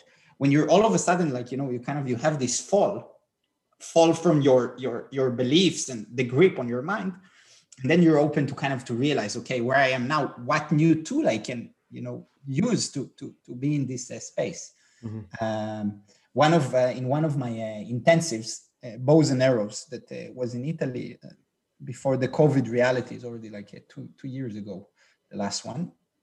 Um, so one of the things in one day that like you know the whole the, the last edition was very much focused on partnering, and I felt that there was this kind of you know hunger for more like you know acrobatics or, or challenges that are like you know about forms. Mm-hmm. I took everybody to the to the grass you know, and it was like kind of a, in Italy, this like kind of a, bit more like an open field. I was like, okay, you see that people want to go on the floor and to, to, to kind of take risks. So we're gonna do today, and I'm looking at the clock, we have hour and a half before dinner, 100 macacos. then everybody goes like this, like, you know, wait, what does it mean? How to uh, succeed? Like, okay, I mean, let's let's try. But wait, what if you don't know? You're not going to divide it into groups. And it's like, no, let's all you know take this challenge together and see how we you know how we make the best out of it. It was fascinating because, like you know, predominantly, I don't think that anybody left this this day and was like, you know, and it was about the macaco. You know, the the um, in a totally different circumstances i could bring the same thing and it would be like you know a technical execution of like you know swinging the arm jumping backwards dealing with fears. But at this moment it was like uh, i was serving a surprise that allowed people to experience from themselves and they said beautiful things very different. And and maybe you can relate to it in your new offering of infinite play because like you know this is sound like a uh, serving a bunch of surprises basically. Yeah i mean i think that for me and through some of the experience that we have and i think that in movement and maybe i should I would say movement culture, but I would just say movement in general. I think that people kind of get stuck in maintenance and like technique layer. And maybe that's what I was feeling at certain points. And I think that it's important to get to like the free play layer. And I think that's probably what it would be for all practices. So at some point in jujitsu, we got to roll. And at some point in surfing, we got to get out and like try to ride some waves. Um, so for instance, like fitness would obviously obviously stay in maintenance. And sometimes I think in dance, probably people stay in just free play and maybe in technique or something. But in movement, I just felt like it wasn't getting to that. And when we're like, oh, we're speaking to like this generalist place, like we need, we need to like get out there and and and and roll basically. And that's where the surprises are. That's how, you know, obviously there's micro surprises working through techniques and different things, but I'm like, how do we facilitate those like real wonderful moments of like the ego drifts and you're like you're you're in free fall for a moment you know yeah. and and and not playing with the intention to win and not playing with the intention of that's why i chose the name infinite play which is the the book that i sent you uh finite and infinite which is game. a wonderful book oh i'm ha- i'm happy you're enjoying it um, but it was that idea of playing to play versus playing to win. You know, when we play to play, yeah. we approach things in this playful way. We're willing to willing to be surprised. We're willing to accept uncertainty, and I wanted to create something that that facilitated that. And I think, like some of the things you do, but I think a lot of the teachers that I've enjoyed the most, oftentimes people might show up and they get kind of caught up on the content. So, like, you know, we play these different games and people get caught up on the content of the game and that's wonderful. I I I, I love that people enjoy the content, but I, it's really more the the message. It's more of the the idea of being like have these moments where we we potentially have moments to get out of our own way right and and to kind of bring it back to my comment about you and and values and and reflecting like what we want to see in the world I want to see people and I want to see a world that embraces uncertainty rather than embraces control.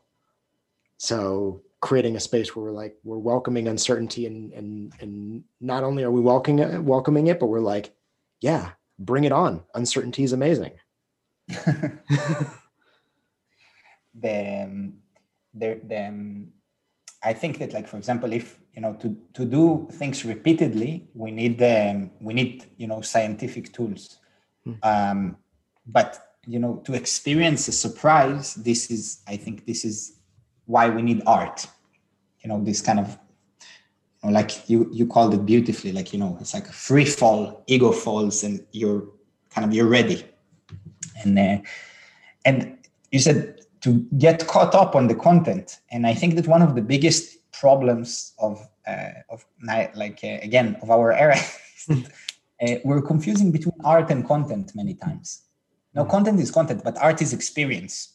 You know, and teachers that create experience is teachers that really have potential of contribution, in my opinion. Also, artists uh, that create experience, and uh, and at the end of the day, you know, even um, uh, even you can say that like uh, there is something about science that you know what at best it improves the ability to experience you know it's not um, you know it's a progress that is designed for us to be able to experience more and not you know something that we're supposed to believe in you know to put faith in mm-hmm.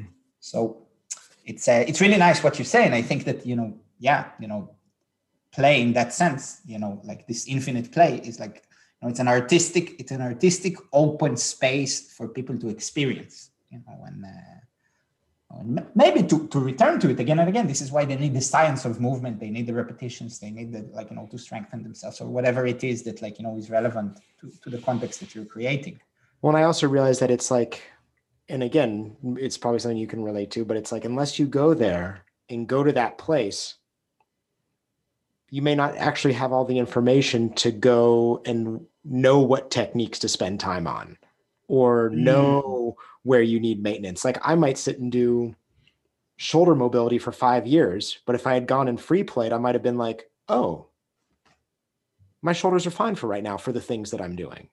And then if I find like, oh, I'd like to have this little technique so that when I'm in this space, I have a little more tools. And then I go there and I'm like, oh, cool. Now I've worked on that technique. But through that technique, I realized like, oh, I'd like to have a little bit more um, bravery, to steal a term from you, in my knees. So maybe I'll spend some time in maintenance so that when I kind of come back, but it's kind of um, it's a it's a feedback space aside from like a space that facilitates surprise and, and discovery yeah and it, it's beautiful what you say because it's almost like you know it leads us to another something that for me is pedagogically fundamental that the the role like you know a successful learning process is the person in front of you kind of um, leaves. A successful school you know a school should lead you to go out and create your own thing.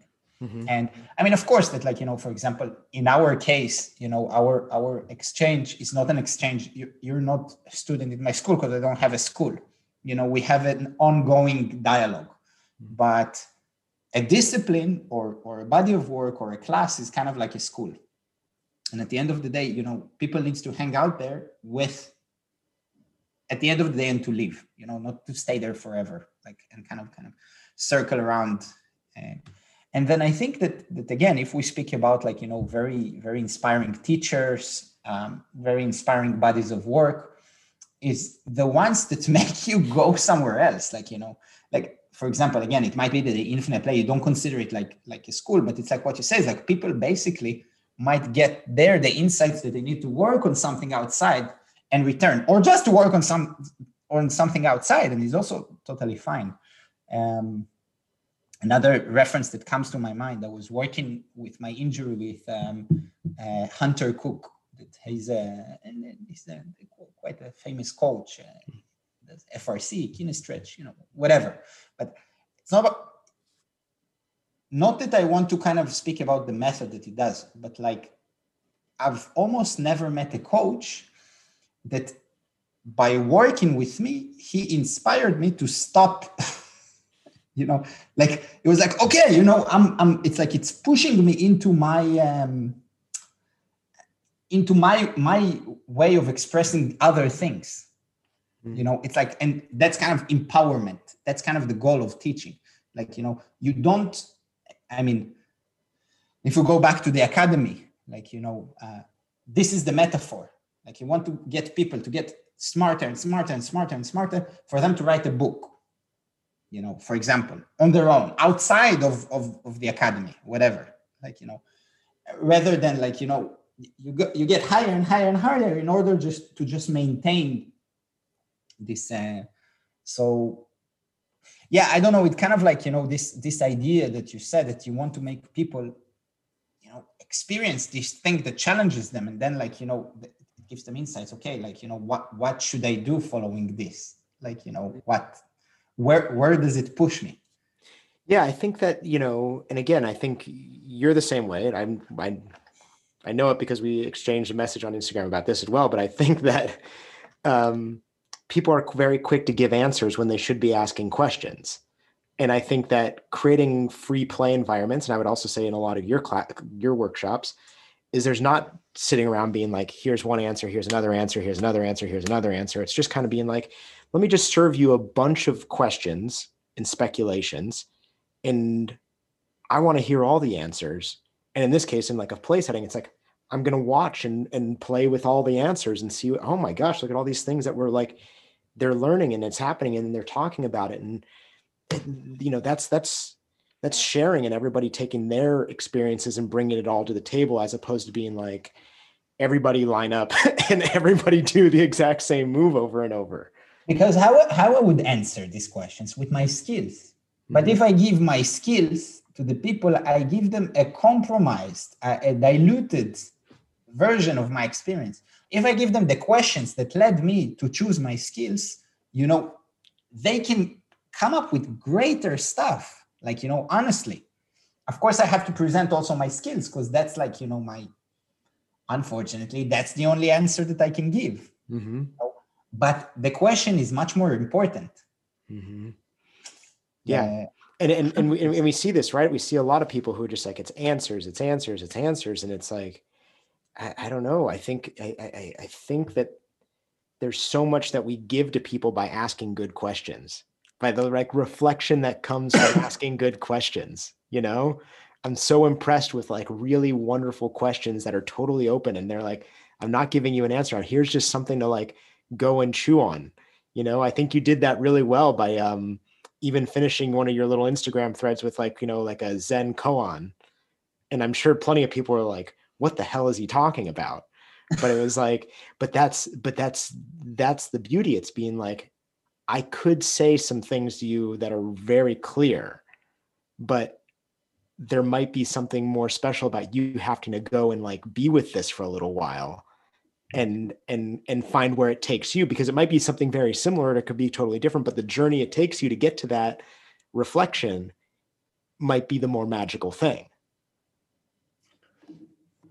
Totally. I mean, the the um, there's also that's the that can be also one of the meeting points between meditation and play because Zen koans are basically are a strategy of practicing meditation, you know, and I think he says it in Infinite Play, the book that you sent me, but like um, not exactly in these words. I'm I'm a little bit interpreting, but he says something that like you know, sports is like you know is sports all started from this question what do we do with this you know with this space with this uh, object with this uh, uh, with this uh, human uh, characteristic?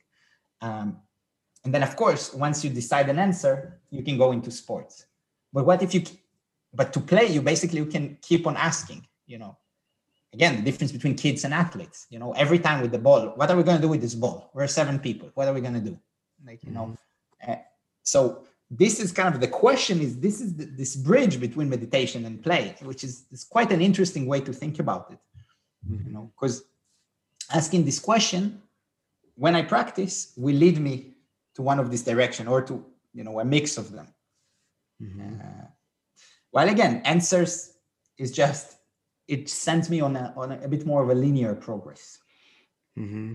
Yeah, and I and I I don't know if you've listened to this guy Daniel Schmachtenberger, who's one of these like thinkers nowadays, and he's on a lot of podcasts and stuff. But he often, and I said it earlier, but he often refers to the idea of complicated versus complex, and how we often approach complex problems with complicated answers, right? Uh-huh. And and he kind of compares. He's like, you know, a house is complicated, a forest is complex, right? Uh-huh you burn the house down, it's not going to grow back. You burn yeah. a part of a forest down, it's going to grow back. So that's kind of like like those things are like what makes it a little different. But um, humans are complicated. Nature is complex. Well, we've chosen to be complicated now. We've chosen. yeah. Yeah.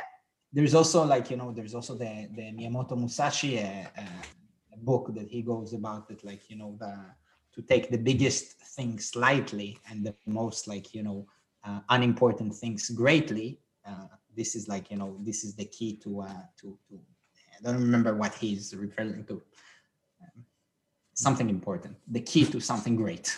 yeah, yeah, but it, but yeah, I, I, to bring it back around, yeah, I just I think it, it's it's valuable to like be posing questions. It's it's valuable to like and and to me, questions are are through tools like imagination through tools like constraints through tools like games you know like if you say you know you've had me do some pretty great things you, know whatever um, play for 10 minutes as as an animal pick an animal whatever that's a question that's not an answer yeah. that's that you're posing a question now like what happens is what does it look like today if you be an animal that comes to your mind right now you know it's a yeah. question that i get to go find the answer to not you saying here's the answer to this problem. And and it's a i think it's an important quality in terms of again like the changes we i would like to see in the world. It's like you know mm. let's let's let's be let's speculate more. Let's ask more questions you know? Let's let's be that kind of like playful way with the world as opposed to just being like shouting answers to people you know? I feel like we couldn't have this conversation right now if it was just a series of you and i with with beautiful answers to everything yeah, it's it's kind of this idea of opening, like mm-hmm. you know, um, uh, opening possibilities. Mm-hmm. You know, mm-hmm. basically. It also kind of challenges. Um, I'll say this because I know it's probably late over there, and you probably got to get going. We've been on for a while, but I do want to say it challenges a bit of this again i had a couple conversations with people about this this hierarchy structure that starts to kind of exist in all things right we see it in in dance and we see it in jujitsu and there are moments now where we see it like in movement where it's like these hierarchies start to to develop and when I talk to some people, they, you know, like Tomislav was talking about wanting to flatten it out and be like, I, I, I imagine more of this flattening where we don't have the hierarchy. It's just a lot of people sharing information and sharing ideas and sharing experiences. And it might take us longer to get to whatever our quote goals are, but there's a lot more unique qualities that are being passed around. It's not just the same information. Um, but I think what happens often is that if we have a hierarchy to kind of bring it back to this idea of asking questions instead of answers, is that like the hierarchy is full of answers, right? Mm-hmm. And the flattening is full of questions. And yeah. Yeah, sorry, I'm going. I'm curious what your thoughts are on that. No, I must say that I have here a little bit. I have a little bit of res- resistance to the idea of flattening. Mm-hmm. Um, I think again, you know, I'm, I'm I really think that like you know, challenging the status quo is very important on a systematic level. But there must be a small disclaimer, at least the way that I uh, uh consider things. If if we're talking about like, for example, movement, um, what I presented about skill is like you know the repetition of returning to a space and researching it and asking questions about it is not creating a hierarchy, but it creates differences. Something that I, I see uh, also very often, like, you know, aside from, a, you know, like you said, that the hierarchy of like, you know, kind of like of, of, of products, you know, like maybe, and I don't know, again, exactly what Tomislav related to or, um, or other people, but when everything becomes um, a commodity, everything becomes a product, it creates a very, very strong kind of like, you know, this product, this product, this product. This is very limited. On the other hand, you know, and it's it's not on the other hand, is it like you know a parallel phenomena maybe that um, we're losing a little bit of um, you know our ability to um, define certain standards of contribution which means that like you know there is a little bit of a problem if i'm like you know if i've been training uh, whatever it is for two and a half years you know and i'm already like you know holding uh, uh, teachers uh, teachers courses and there is a problem of uh, of um, me demanding uh, or proposing like you know uh, crazy skills or crazy feats with my my my joints or, or with my relationship with the floor and of the space without like you know having a gradual process of asking questions about it with people over time. You know the skill of supposedly of accommodating space or teaching. And these things we cannot we cannot flatten flatten them up up flatten them out in my opinion you know because it can create you know it's it's almost like you know it becomes nihilistic you know let's pretend that we are really you know and again what i'm saying might be a little bit controversial, but let's pretend we are all totally equal. Okay. It's it's it's problematic. It's going from one extreme to the other extreme. Okay.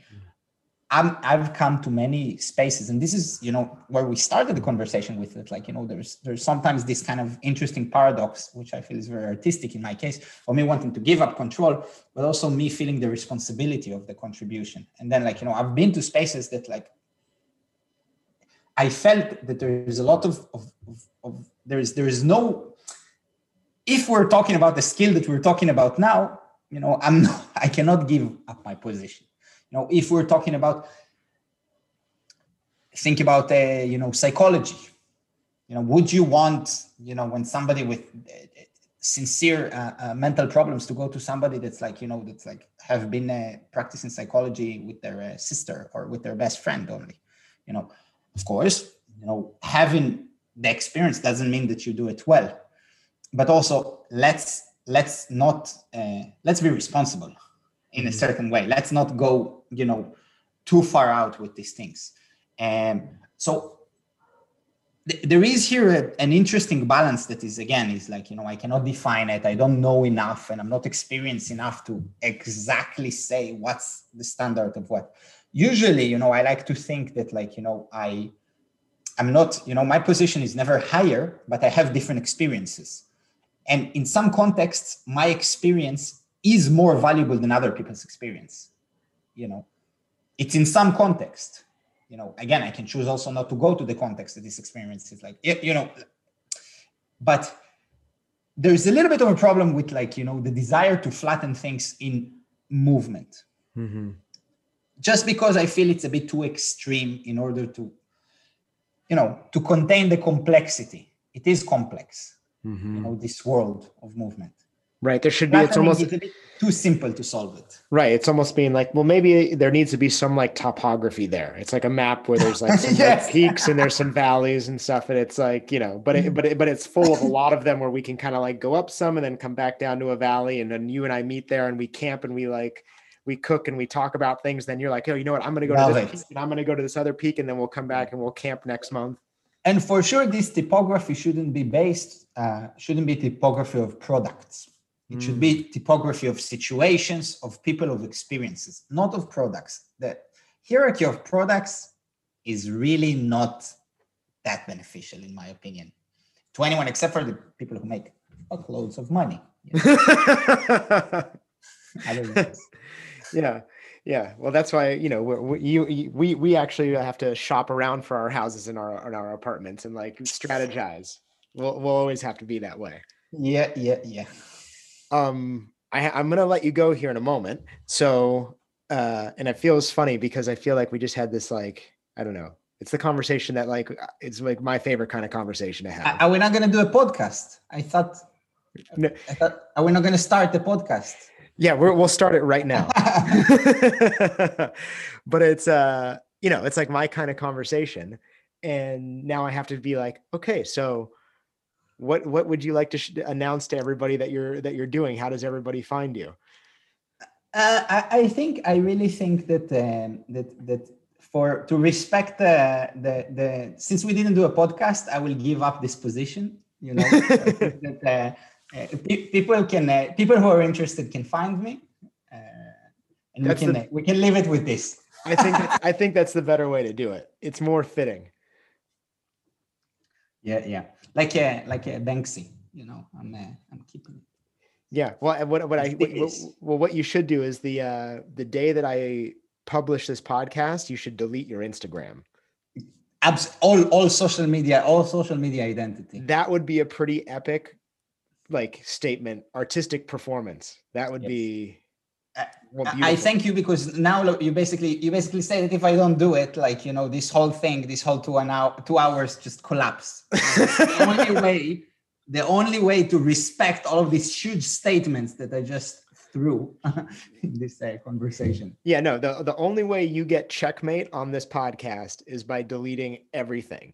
And, and then when and then when people come looking for you at your new house in Barcelona, the place is burnt down, right? There's just there's just there's just there's a little bit of smoke coming because it happened the night before, but that's it's it's gone, and you're just you're you've totally vanished. Sounds right? amazing. And then someone Sounds finds you in 30 years at the top of a mountain. Sounds beautiful. Let's see. Let's see what happens. You know, I still have a couple of days, no? Yeah, no, you've got you've got prep. You got a couple weeks, so you can start figuring out how you're going to hide yourself.